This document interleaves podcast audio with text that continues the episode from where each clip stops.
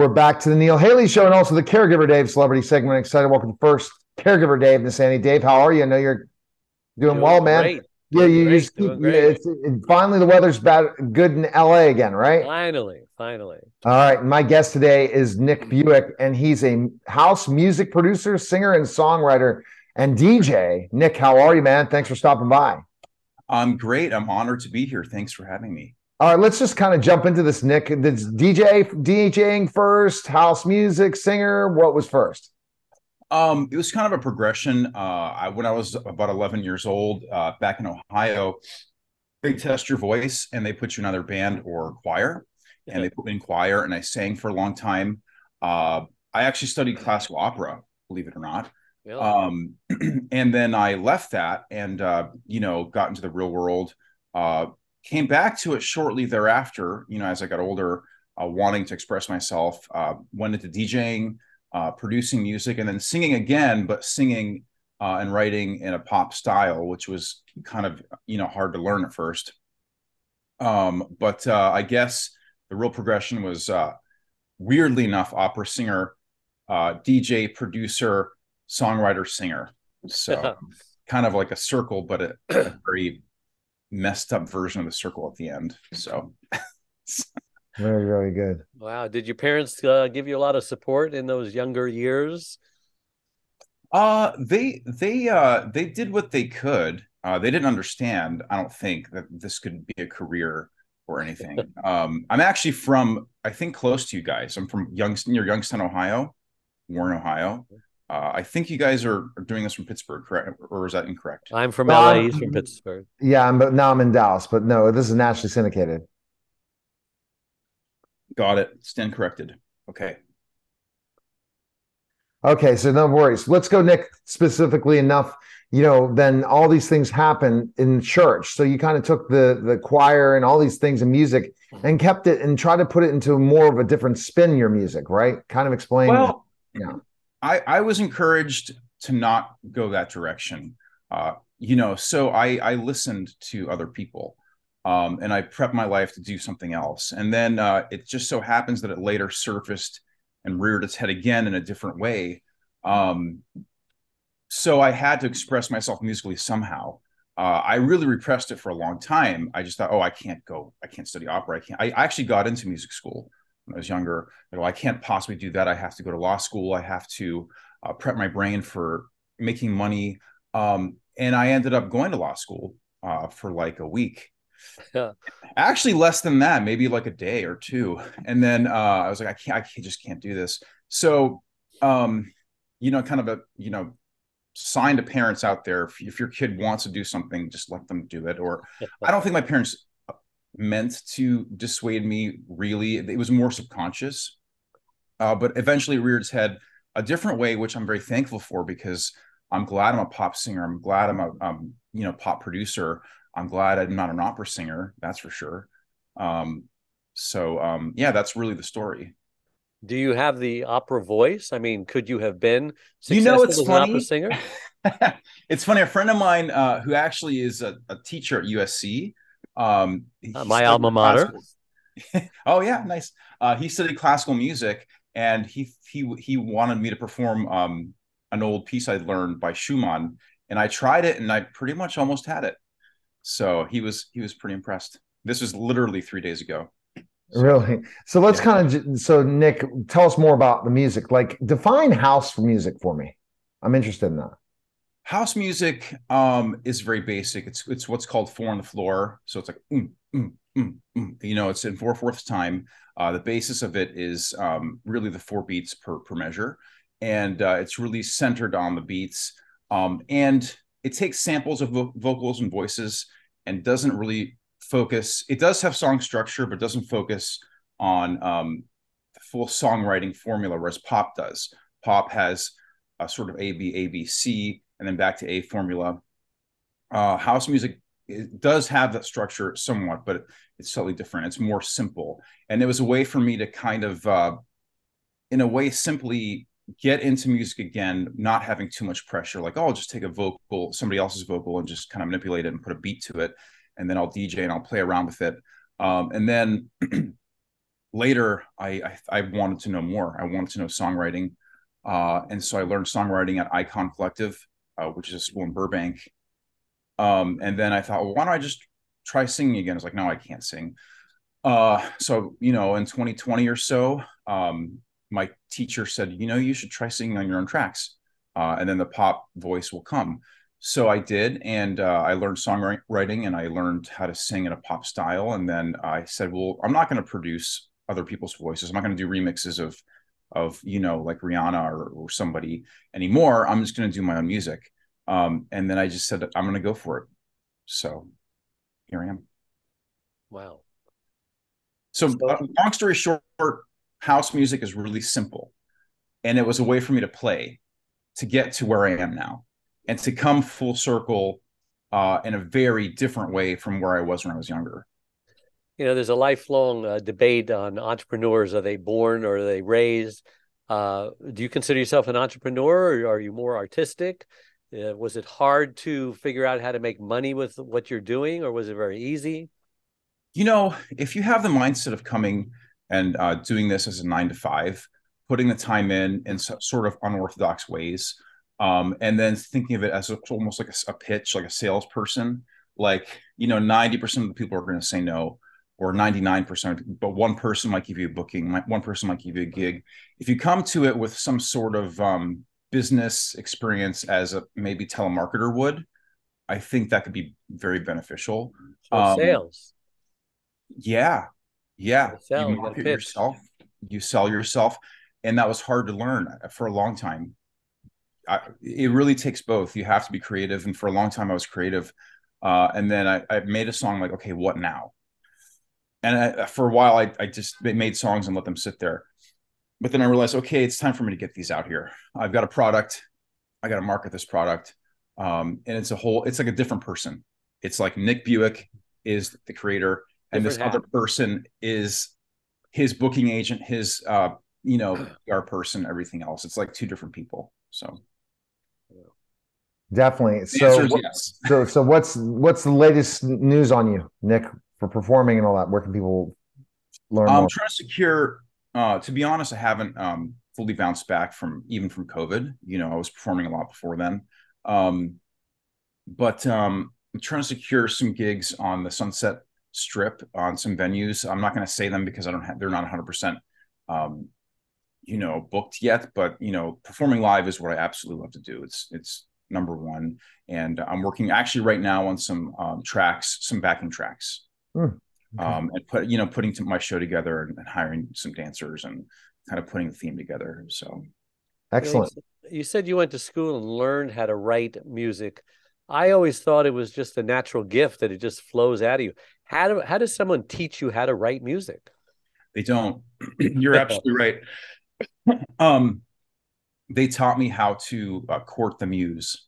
Let's say, uh, yeah. So they ta- they taught me how to. Um, they they they basically, uh, you know, when you like let's say a workout, you can't teach someone to lift something, you know, like to bench press, but you can give them technique and show them the right way to do it and then tell them you know to start light and then go to higher higher weights and that sort of thing so there were a lot of people that were taught the same things that i were taught that that are not songwriters right now mm. um, but it it opened up a sort of like a it cracked open a sort of window um, and uh, i had always thought of melodies and things like that i didn't know what to do with them i didn't know anything about mm. structure um, i didn't know the concept of space um, i didn't know your pre-chorus had to be had to give space it's called space. It has to be a little sim- more simple. Um, I know, you know, a lot of the tricks, um, and I, you know, uh, they they tend to work. So, did uh, you have a lot of discouragement in the beginning? I mean, did it come quickly, or was it a struggle? No, it came easily. Uh, Thus the uh, uh, the gift. Yeah, it came it came easily. Um, you know, and um, writing lyrics came easily.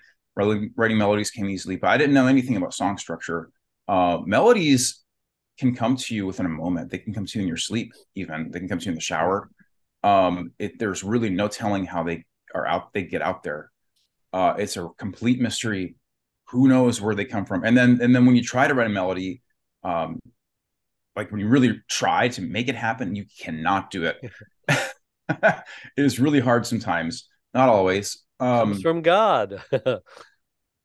maybe you know, you know, potentially. I, All right. So Dave has a caregiving question. Go ahead, Dave. So I'm a caregiver, uh, married for 25 years at the time, and my wife has this headache, turns into a stroke, um, loses her speech, becomes paralyzed on one side. We go through the grief process. We almost break up because she's so angry and bitter. And I go to a caregiver support group. Uh, they, I'm taught to put my mask on first, take care of me first. I did. She started coming around. Our love was rekindled. I became Dave, the caregiver's caregiver, to help other caregivers go through or not go through what I went through and now I speak all over the country, all over the world, and I've been on 50 plus TV stations, uh, just doing my thing. Now I host caregiver wellness retreats in Acapulco to help caregivers stay alive, since 30% of them die before their loved ones do just from the stress. oh, wow. uh, so I've got a website, caregiverdave.com. Uh, question to you, Nick, is um, I know you're kind of young, but uh, has caregiving touched your life uh, with your family, relatives, friends? Uh, my best friend. Um, that's really funny that you should say that because I have this book here. I don't know if you're even familiar with this. If you, if you like this guy, Dr. Phil's Phil McGraw, Real yeah, Life. Of course. Um, I read a lot. I love to read. Uh, I was an English major uh, when I was younger. So he talks about the seven worst days of your life. Um, and um, and you have to do a lot of self work to be, be an artist. You have to read and encourage yourself and that sort of. So I so I do. But uh, that's funny. Um, when somebody's having a hard time, um, it, it talks about in the book that you uh, a lot of times the best you can do is to just be there and listen and check in with them often and um, you know try not to give ridiculous advice, Yeah. like oh well things will get better. Oh well you know you'll find another job. Oh well whatever the case may be. So um so I, anyways I, I luckily have not had to do with deal with that with, with my parents or anyone like that um however my really good friend has um stage four cancer and he's only 20 he's only 27 Oh my god. um, yeah, roommate actually. We used to live together, and then he, um, uh, I had, uh, I, he was really by himself. You know, he was afraid to tell people, and so I ended up being his, his uh, the doctor's um, main point of contact because we were so close. And uh, the doctor called me after his operation, said, "Hey, he's at stage four. His chances of living are about a, a year." Um, I was in complete shock. I, I went to visit him, and he had his stomach was all cut up from from his pelvis all the way up almost to his sternum um and there was nothing i could do i realized but to just be there and cheer him up um i don't care for him he, he does have he does have a mother he lives in orange county now with his mom um but i check in on him often and um i try to cheer him up and the the craziest thing that I, I learned about that experience is that when we talk he would like to talk about anything but that he will bring up old jokes, uh, old inside jokes, like anything. He will talk about it, but it's not his focus. You know, he's not looking for advice. He's not looking for for me to talk about that topic. He's looking for me to make him feel like you know, like we used to hang when we would hang out before Sure, cancer. sure. So, um, so I, you know what, I for a long time, I, I, the answer is I didn't know what to say, Yeah. um, and I realized that just being there was um, was a lot for people. Well, for many, you know, as bad as the condition he's in, his mother could be in worse condition because, like I said, you know, it's tough being a caregiver. It's tough caring for them. And I'd love to see her and people like her, you know, join me in Acapulco one day to help them unwind, rejuvenate, and just save their lives, you know? Um, she doesn't speak English, but and the idea of going somewhere like that would probably be foreign to her. She's from Afghanistan. However, Oh, wow. it's yeah. So she, I'm sure, culturally internalizes her pain. Uh, she's Muslim, and they're they're from a Muslim family. So, however, that's a great idea, and I wish that she would. All right. Well, we appreciate it, Nick. Where can you find info on you? Where can we go to check out stuff, of your music, and everything? Uh, you can go to uh, you know Nick Bewick B E W I C K on Spotify, on iTunes, and then at Nick underscore Bewick B E W I C K on Instagram, and also um, pretty much TikTok or anywhere else. Same handle. All right. Appreciate it, Nick.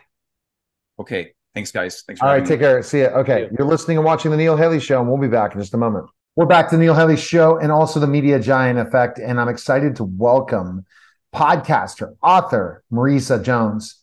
Marisa, thanks for stopping by. And you know, uh, last time we talked about workplace, we talked about specifically enough you know, self care. Today we're going to talk winter blues. Why? Because in Texas it's 22 degrees.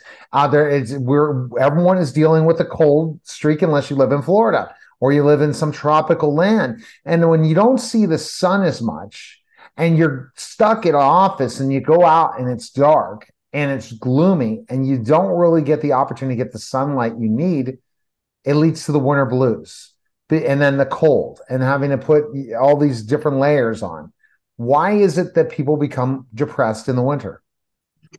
Well, you know, our bodies are we want to be outside. We want to be in tune to nature and and believe it or not, the sun really impacts our serotonin levels and has such an uh, you know, just feeling the warmth of the sun and and the vitamin D with the sun. Most of a lot of us even take supplements for vitamin D, but being outside more than anything is what our bodies need. It's just really healthy and who doesn't love a day where you walk outside because the sun is shining and it's like you just want to be outside all day? So when the winter time comes and you're trapped in the house because it's raining depending on where you live it could be it's raining all day long or it's snowing or temperatures are in single digits um, it makes you feel trapped, right? It makes you feel like you can't do anything and you can't leave anywhere except for, you know, maybe going to the work work or running some errands. And it just puts a damper on on your day and, and your mood and your mental health. I mean, there's a yeah. There's a serious thing called seasonal affective disorder. A lot of people have it, especially in areas like Seattle where it rains all day. Um, it's pretty prominent. Um, I suffer from it. I definitely that's why I'm here in Florida. I'm in short sleeves uh, because I have I had to get away. Uh, you know, it was just really impacting me to the point where I needed to get out of town. Well, it's very interesting to talk about seasonal. Uh, think about Pittsburgh next to Seattle, Washington, and that's where I was for X amount of years. Now I'm in Texas, and I'm happy, except today when it's 22. But ultimately, even if you're stuck in a place, and then finally when you do get to get out, and you go outside. You feel great when it's sunny. When it's right. not sunny, you feel like garbage. And if it's cold and gloomy and everything, so the seasonal depression is definitely out there. And if you don't get enough sunlight, so being outdoors is such an important thing. Do you have tips for people that they're dealing with this winter depression, as the winter blues, is I guess we'll title today's program? Absolutely. So the first thing is you know, even if the weather's too cold to go outside or it's raining, you can't go outside. There's a few things that you can do. Uh, for instance, the first thing I do in the morning, I have a picture of myself and my two dogs standing in a river in the springtime, and uh, and I have it posted right in front of my bed. And so every morning when I get up, that's the first thing I look up, look at, and and I and I envision myself there from a mood perspective. I can feel myself being in the river with my dogs, and just a few moments of that visioning really creates the mood for the day, regardless of what the weather is like outside. Because now I may not be able to do that for the day, but it, it it's a reminder. It's almost like a check-in with yourself of, of how you want to feel. Um, so that's definitely one of the things you can do is find a place that's really means uh, something to you, being outside or being with friends and family um, from a place where you can't uh, go to. Um, so that that's a recommendation.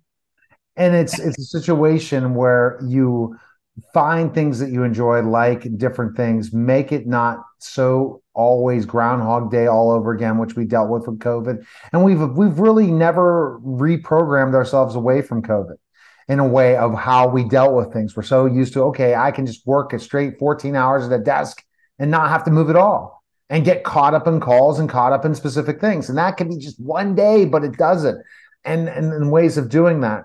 And, and sometimes, Marisa, it's a situation where maybe watching when you're doing monotonous work, a, a movie, or doing certain things where you're not as productive is an okay thing sometimes, especially if you can't do anything that you're absolutely today. You know, there's no way for me to go and and travel to Salad and Go and get some nice salad and go. Salad and Go is the best place in Texas, by the way, for a very low cost salad that's healthy and they really good healthy food. You can't, so I'm waiting for that check from Salad and Go. But ultimately, I'm not going to to go out to Salad and Go tonight. You know, I'm not going to be able to go out to the grocery store tonight.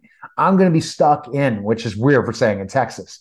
But ultimately, that's where you're you're you try to find do something fun each and every day and you reward yourself in the especially in the winter. Am i correct? With some sort of reward because of the hard work you've done. Self rewarding yourself is such an important thing. Don't expect other people to validate you. I'm learning that now and, and, and at age 50 that i don't need other people's validation I could validate myself for the success I've done or something I've done well and pat myself on the back, not have to ask someone else to pat me on the back. And I think it's because we're so not wanted to give ourselves stuff and give ourselves things because we're told being selfish is the wrong thing to do when ultimately it's the best thing for our mental health right? So having that tv right? So you're, you're i'm on the right track right putting absolutely. That, you know i don't watch tv i'd rather be outside. But in the, in those times that you you can't um yeah it's just it's just looking at things from a different perspective whether you sit down and it's watching a movie or even just the fact that how often does it snow at, or or hailstorm in texas right? uh, well i'm a pittsburgher so i don't want to even know that's here but that's for other people. but, but for those that rarely see it look out the window. Just enjoy the view right? Try to try to observe it rather than just be impacted right by it right? Just stand look out the window watch people drive and pass through it through it. Look at the hail coming down look at the snow just appreciate it and change your perspective even if for a few moments right? Think about what you could do. It's um, all about it's, mindset isn't it? It's all about it's how all we look at, look at every experience and every situation as okay i need more or i want to have more and that's why i want more. And it's and i'm not going to be disappointed if i don't get it and right. and when bad things happen, as uh, Dr. Mary talks about loss, loss of everything that we go through losses each and every day. How do we overcome that tough situation that just happened to us? How do we overcome these situations? And winter blues is a loss. A lot of people don't want to be stuck. COVID was a loss for us. And how do right. we now navigate through that? And that's the type of stuff you do, Marisa, especially helping companies with their employees so that they can keep that. Because if you don't have that mental health in order, which a lot of us are still dealing with, we all deal with mental health in some way, but people are dealing really bad. They're not going to perform well at work, are they, Marisa? Nope. Not at all. And and and to what you talked about is everyone is so busy and they're they're in work and and they operate just trying to get the work done, right? And it might be they can't go out or they can't go exercise because of weather. But what's important is that they have to take care of their mental health. If their mental health is strong, then when it when you have an off day, when when you're struggling because you can't go out and you have the winter blues, you when you have a balanced mental health, um, then you can you can manage those days right? You can deal with those days and it just makes it a lot easier. So it's not just i'm having a really bad day and i have to fix this day. It's about living with intention every single day to make sure you support yourself. Do the good days do the bad days and and keep a more balanced lifestyle from a mental health perspective. Best place people can connect with you is where marisa? Uh, myeverydaybeing.com and uh, i'm always available all right. Thanks again. You're listening and watching The Neil Haley Show, and we'll be back in just a moment. We're back to Neil Haley Show and also the Media Giant Effect. And we've been really highlighting, spotlighting entrepreneurs, CEOs. I'm excited to welcome the program Peter Goodmanson. Peter, thanks for stopping by, man. And you know what? It's the, there is something in our blood, right? Entrepreneurship, CEO type stuff that we really just feel like creating and touching things and seeing how they work in ways and figuring it out in certain ways where people wouldn't want to put those drag those hours out and really do it right? In a phrase, yeah, exactly in a phrase intellectual curiosity. That's what really drives uh, interest in life frankly. I i hope till the day i die i'm i'm, I'm trying to learn something new. Learning and i learned that as a teacher for so many years and then went into the entrepreneur journey. But how did your entrepreneur journey start Yeah, I mean, somewhat, somewhat uh, um, curiously, I actually uh, grew up in suburban New York. I was the my parents had met at the United Nations. Uh, my father from Iceland, my mother from Canada. So. I grew up thinking I might be a diplomat when I got older, as kids often just default to what their parents do. Uh, but I studied history in college, and then I was a marine marine artillery officer for a few years, and I went to business school at, at Harvard, and then from there I dabbled in Wall Street for a little bit. Didn't really like it. I learned that I really wanted to run things, uh, and uh, so that's that's how I ended up in a, in a business career. It's a it's a, a, way to run organizations and really help people and learn new things. Let's back it up first. Harvard, okay. Now yeah. we're talking about educated. We're talking about how did you, how hard did you work in school to get to Harvard? You know, it's pretty, pretty, yeah, pretty hard. I was a good, a good student. I went to Brown University undergrad, studied oh. history, history there. Um, but uh, actually, what, what paid off the most in business school was the military experience uh, because uh, uh at the age of what, 25 or so, when I was in the MBA program, I had actually um, led Marines, whereas a lot of my colleagues who were very, very bright um, had worked at places like Goldman Sachs and McKinsey, and they had managed spreadsheets uh, and, and PowerPoint, not people. And uh, so much of business is about people, not just numbers. That's so true. People, not just numbers. And you, do you, do you think you learned that in Brown in certain ways? Uh, I, I, think the Marine Corps really. I mean, oh, Marine, what, Marines. Well, okay. Yeah, yeah. That, Brown, not so much. I mean, Brown is more more intellectual abstractions, uh, you know. But but uh, yeah, the Marine Corps is there's there's no laboratory uh, for leadership like the military in general, and specifically in my case, the Marine Corps. See, I'm I'm very impressed by this because you have the education background, but you saw from the military it gave you the ability to lead. You had the intellectual ability, and intellectual is so important to learn all the time, to constantly learn new things to, to keep up with the competition. But ultimately, if you're not a people person, if you're not able to delegate and you're not going to be successful. So you have it the full package. It sounds like Peter. Exactly. Well, yeah, and also I would say that military service is also very good for uh, learning humility and understanding that good ideas can come from anywhere. I mean, a, a, a lance corporal who's 19 years old might have an idea that the general hadn't thought of, and you have to keep your ears open for that. And the last thing you want, especially if you have name brand uh, credentials, otherwise, the old "I went to Harvard Business School, stand back, I have the answers" is is absolutely a, a, recipe for disaster. So always keep your ear open and be be open to the, where where good ideas can come from. Oh, no doubt about. It. Like think about this. My, I mean, education. I definitely was educated, but first I went undergrad, gra- dropped out of school to become a professional wrestler. Came back, got my undergrad, then went and got went to grad school for a teacher and got my master's in education and then uh, basically saw the value of education.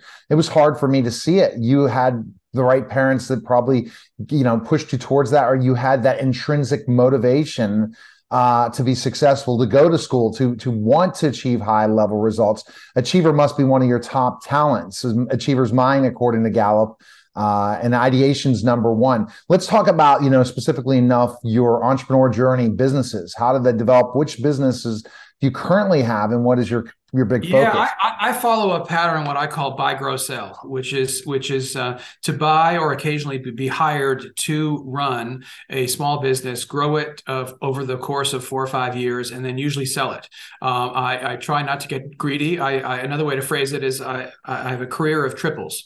Uh, a lot of people, uh, uh, who, some entrepreneurs are really wired to do the what I call two geeks in a garage. You know, the Hewlett Packard mythology and all right. that, where it's we're going to take a swing at it, and maybe it'll end up being being Google, but it'll probably end up being nothing. I'm not like that. I, I much prefer. Uh, I, there's nothing's a sure a sure bet, but I'd rather take something from you know two million in, in, in profit to, to five million in profit and sell it, uh, rather than um, than try to squeeze it to uh, beyond its its its capabilities. Perhaps it's a little bit of a cautious uh, uh approach, uh, but it's worked for me.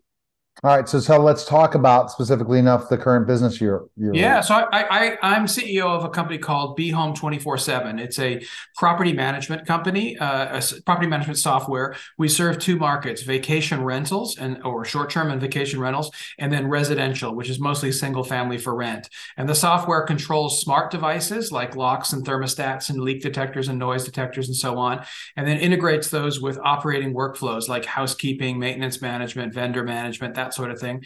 And then finally, all that is packaged in the context of uh, resident or guest communications. So if you've ever stayed in a vacation rental where there's a three ring binder that has, uh, you know, the Wi-Fi code right. and local restaurant uh, uh, discount coupons, all that's electronic now in our software.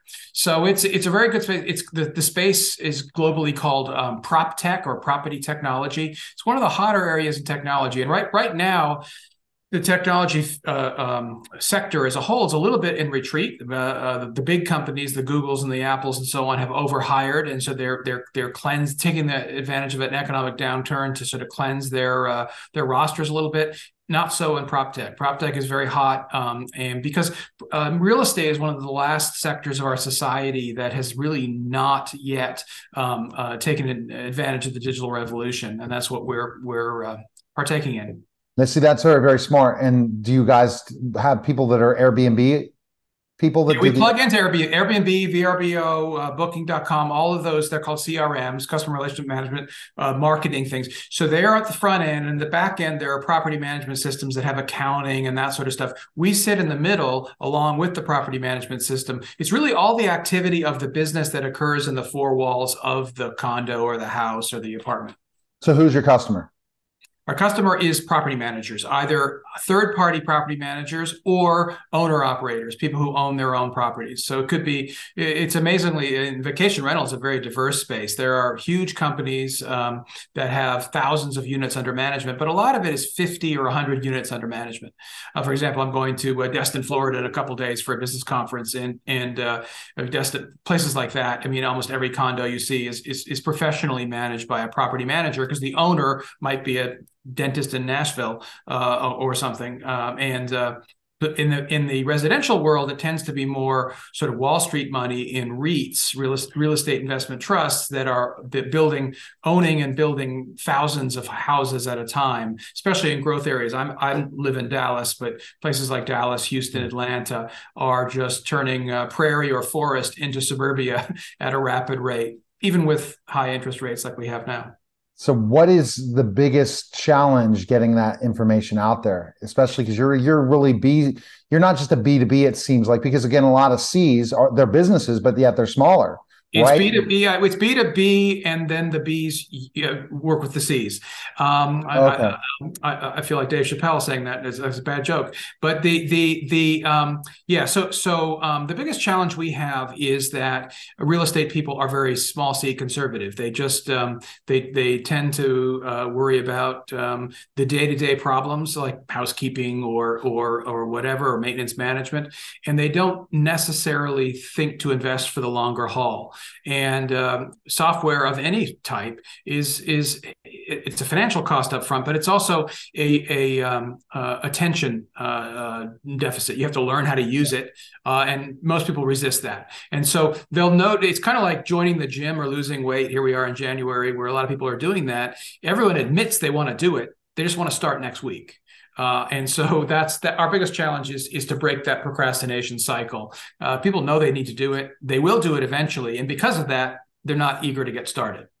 What is your what is your value proposition that get, makes you different from your competition, or to the fit that mold of the real estate people? Because again, you're saying they don't want to invest, but you what solution do you fix? yeah so it, it, it's it's really uh, threefold it is it is um, saving money, which is mostly labor and energy. Energy is a big way. So, for example, not uncommon if you're a property manager, you might have a condo in, say, Florida, in Miami in uh, in July, and it's blasting the air conditioner at 60 degrees, and no one's there. Oh, uh, that's, a, that's a crime to the planet, and it's a crime to your bottom line. So, if you have a centralized system that'll tell you, hey, why is Unit 362 at 60 degrees when it's no one's in there, and you can change it remotely without having to send somebody out in a pickup truck or a golf cart that saves a lot of money. So, uh, so that also saves makes labor more efficient, uh, and then it delivers a better customer experience. Uh, these days, if you remember, say 15 years ago, if you visited a hotel, you'd be happy if it had Wi-Fi. Now, if you stay in a hotel and the Wi-Fi is not blazing fast, you think there's something wrong with the hotel. I mean, you can you, you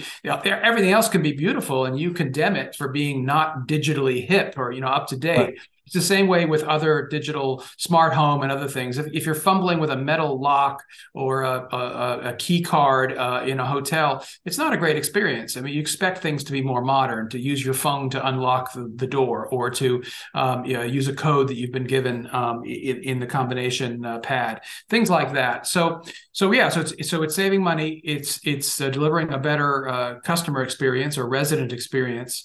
Um, and, and then finally, reducing risk. It's not so sexy, but things like leak detectors, noise detectors, smoke detectors, some of those are by code.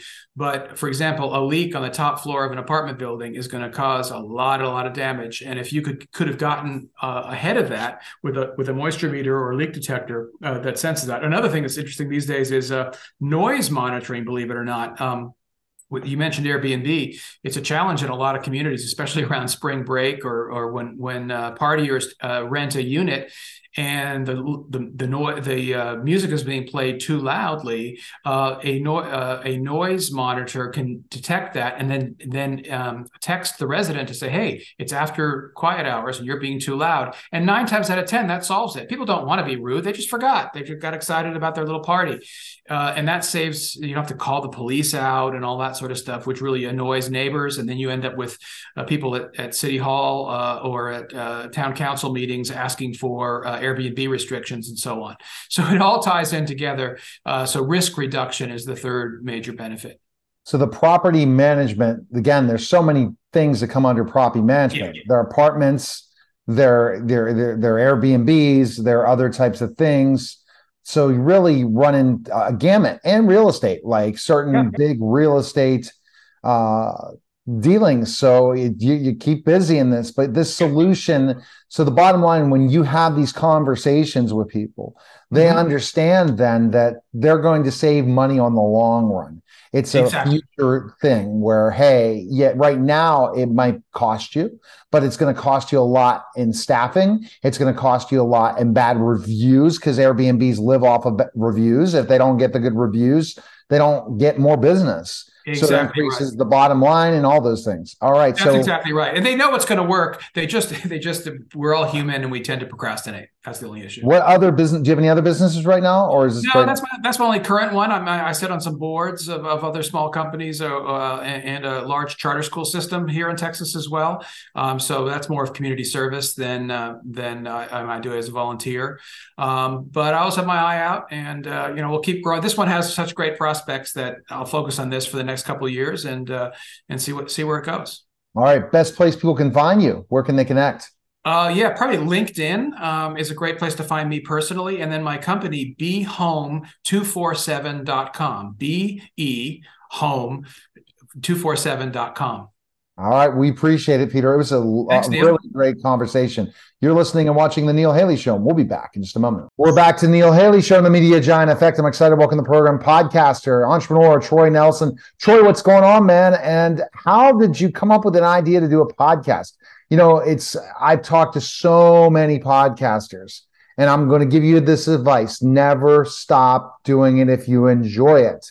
Lots of people look at numbers, they look at certain things when they start instead of staying the course. I stayed the course 13 years and I've done over 9,000 plus episodes and have grown business a business because of it. So it is a great thing. So tell me more about your podcast, Troy. Well, I'm an actor by background. Um, and uh, so and I've been in sales and speaking. So it seemed like a, a natural progression to be able to talk to people and connect and network.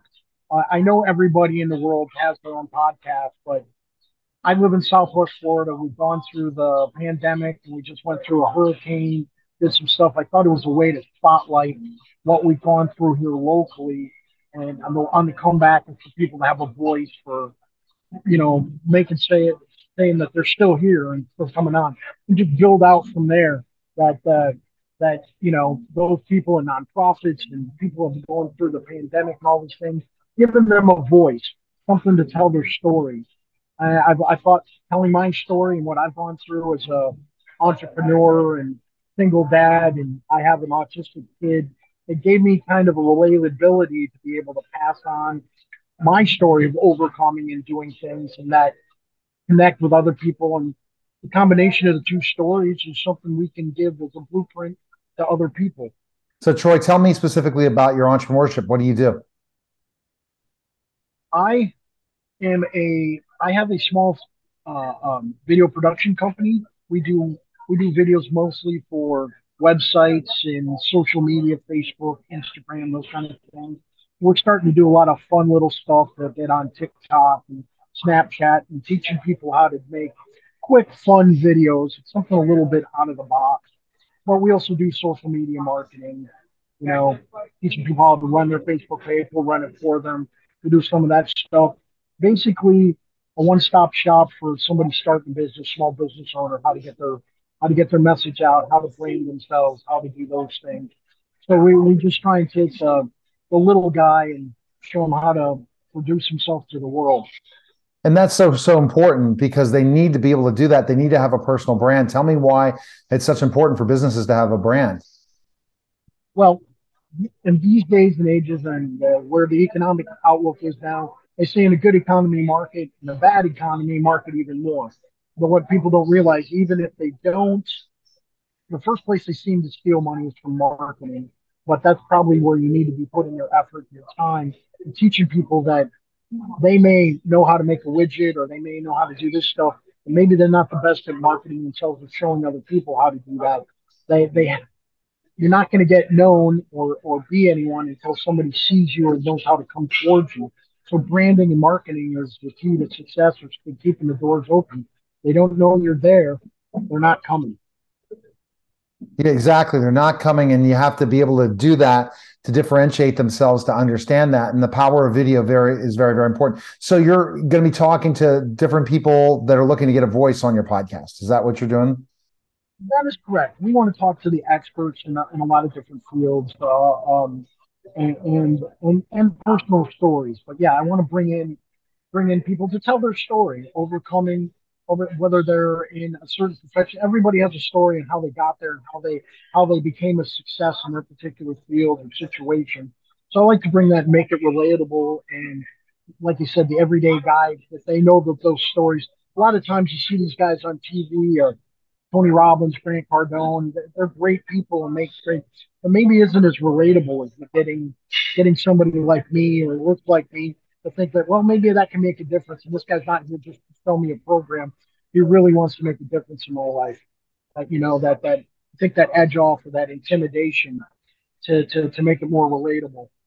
Exactly, and that's the key thing in podcasting is developing that relationship and having a, those conversations. Um, what kind of so so far you launched your first podcast? So tell us people about it. Tell us about it.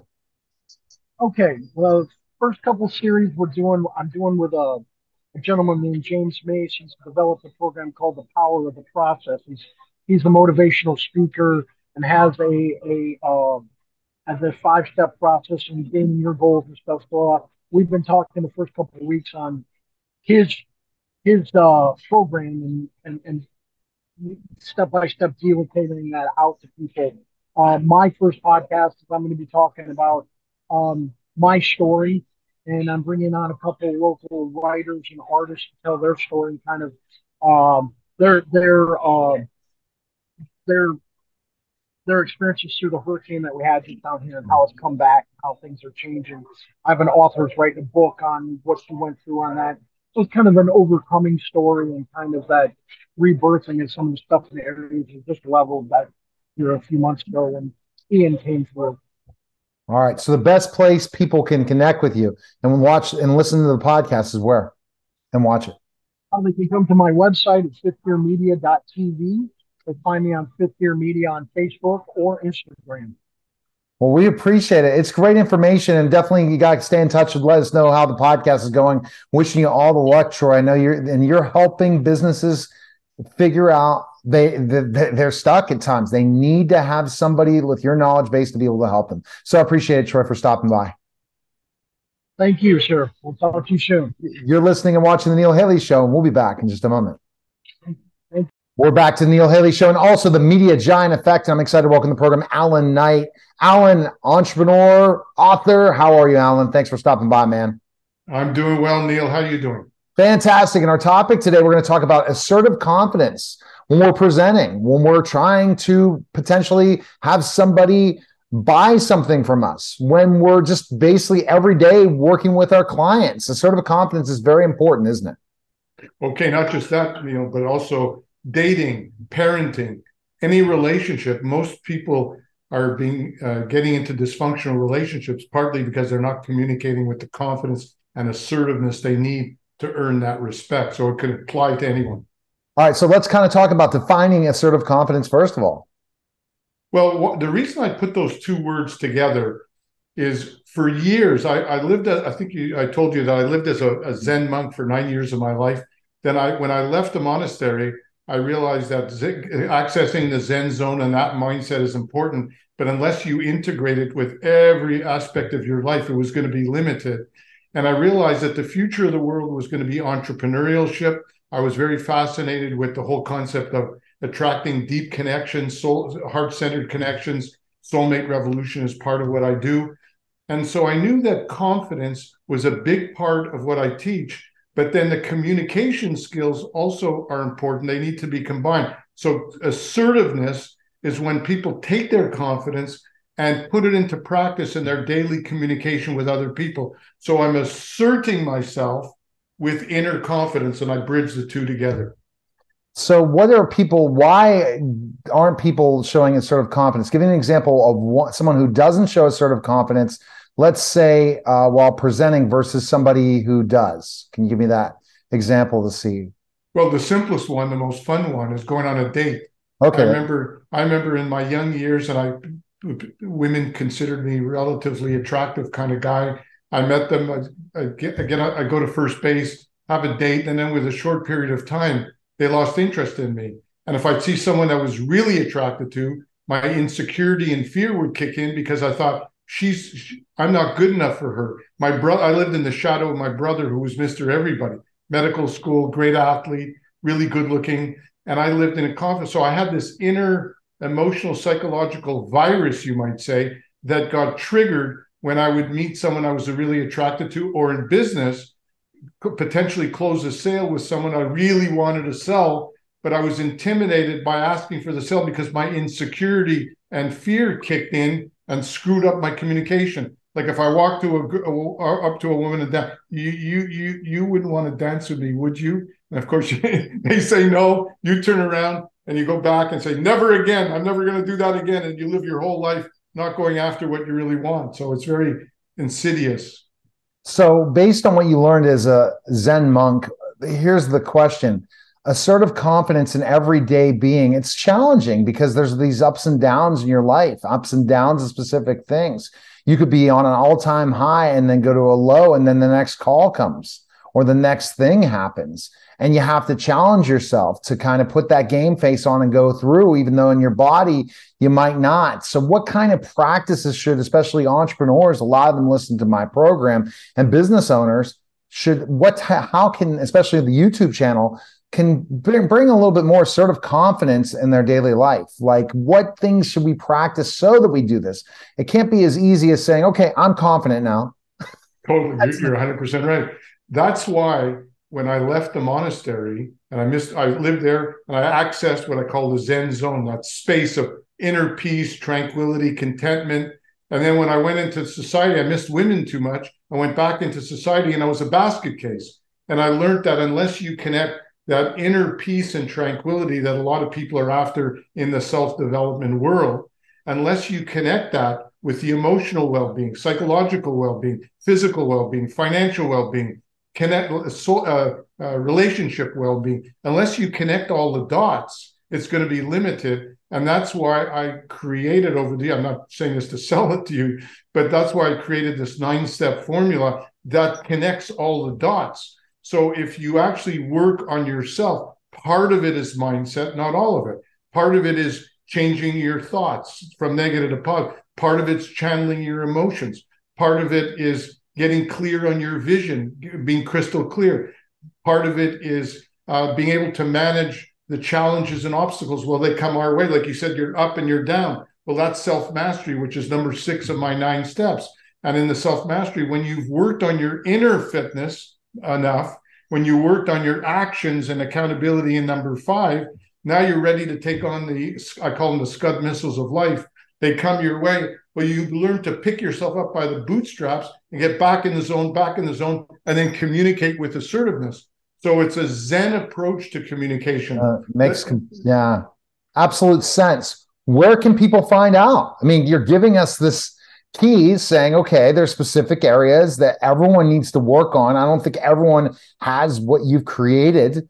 Uh, if they did, everyone would be, you know, having assertive confidence in everything in their lives. There's definitely areas that everyone does not have the right assertive confidence. So where can they can find info? Where's the best place? Is it purchasing a book or is it your course or what is it to learn those?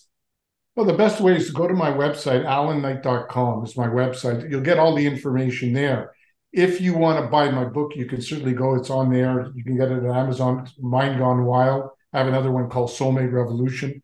If you want to book a call with me, I'm happy to do a as, as part of being on this show a 45 minute complimentary X-ray assessment. No obligation. You don't have to take any coaching whatsoever. I'll show you exactly what's holding you back and, and, and the strategy out of that so that you can turn that around within 60 to 90 days in a very powerful way. If you want to take coaching, you can. If you want to be a coach, we have now a certified coaching program where you not only uh, you might be a coach and don't have a program, or you might have a program that's different than mine. You might be interested in a certified coaching program. So alanknight.com would be the best place to get it. We appreciate it, Alan. Such great information. All right, take care. Thank you so much, Neil. You're listening and watching the Neil Haley Show, and we'll be back in just a moment. This is the most important one. We fast forward five years, you know, after this had happened to me and where I am today. And I am in the most wonderful job that a person could have. I am in a great place with people who value me, where I am paid what I am worth, where I have a say, and I guess my point is the universe is very eloquent. Hi, everyone, and welcome to a great show again. Another special edition of Feel, Deal, and Heal. Reinventing yourself after loss with our host, Dr. Mary. Dr. Mary, how are you? What's going on? Hey, I'm doing great, Neil. How are you? I'm doing fantastic. And, you know, our first two episodes really just set the bar so high because we're talking about loss and how yeah. people are able to share it and come up with strategies. There are so many people hurt right now that needs a, a positive message like yours, Dr. Mary. Absolutely. Absolutely.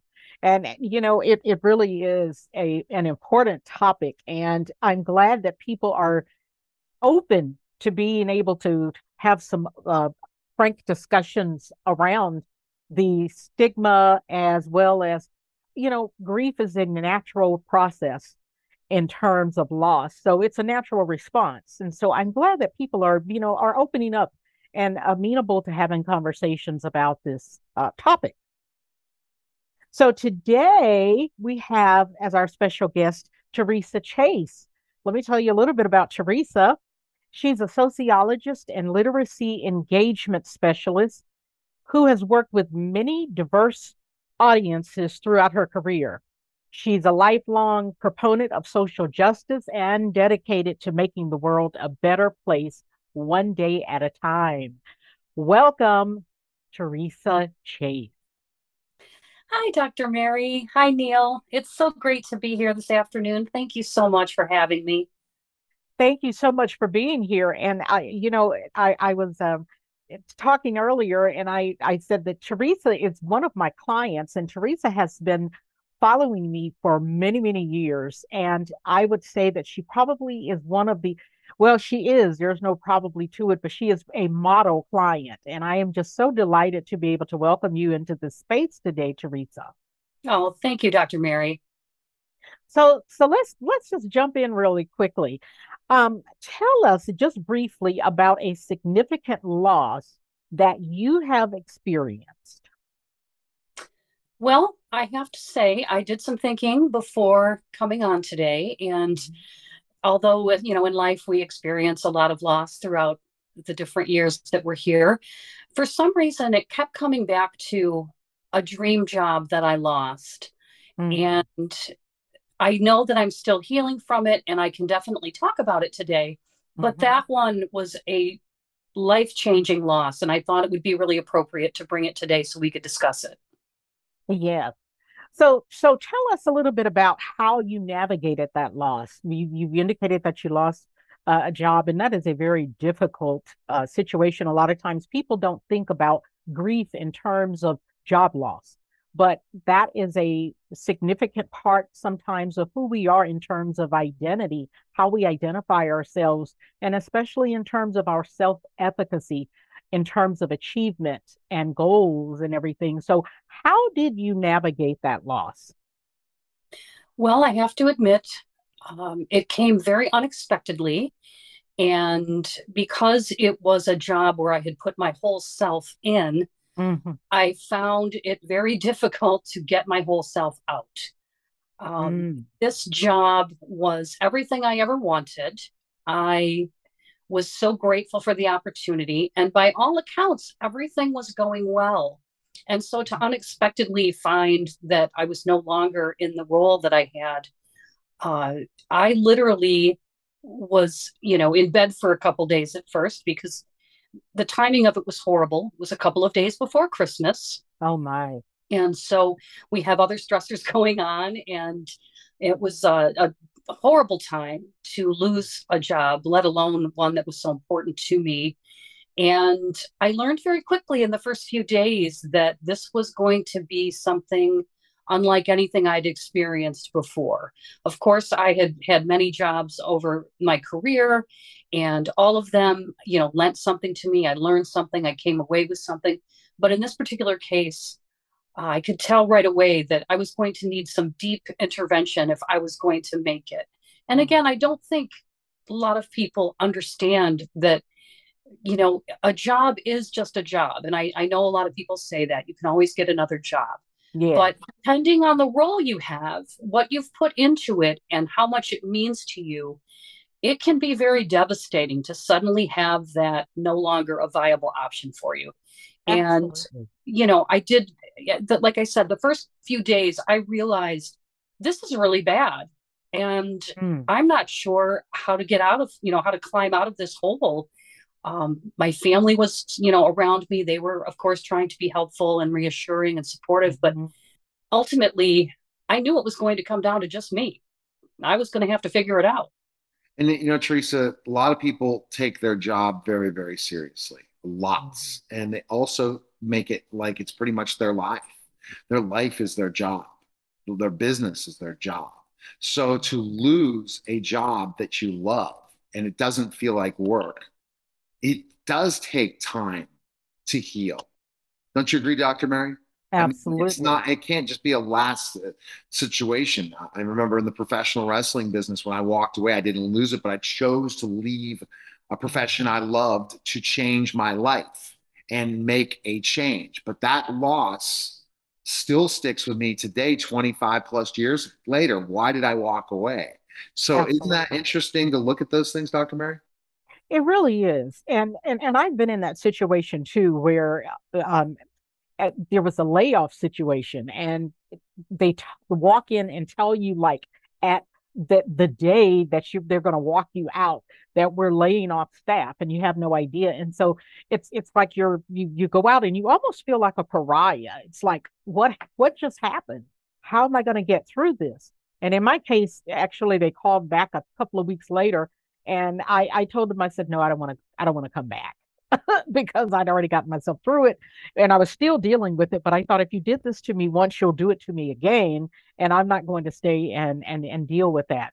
But Teresa, how did you recover? What did you do? What kind of strategies? What kinds of uh, what did you do for yourself psychologically, um, emotionally, physically, spiritually? What did you do to to recover from the loss? Well, I think the most important thing was it took me a couple weeks to realize that, you know, this job was, I didn't do anything wrong. Mm-hmm. I didn't do anything inappropriate. It wasn't a case of, you know, those are clear cut situations that I just mentioned where you know that if you did something inappropriate or wrong, of course, of course, you're going to be let go.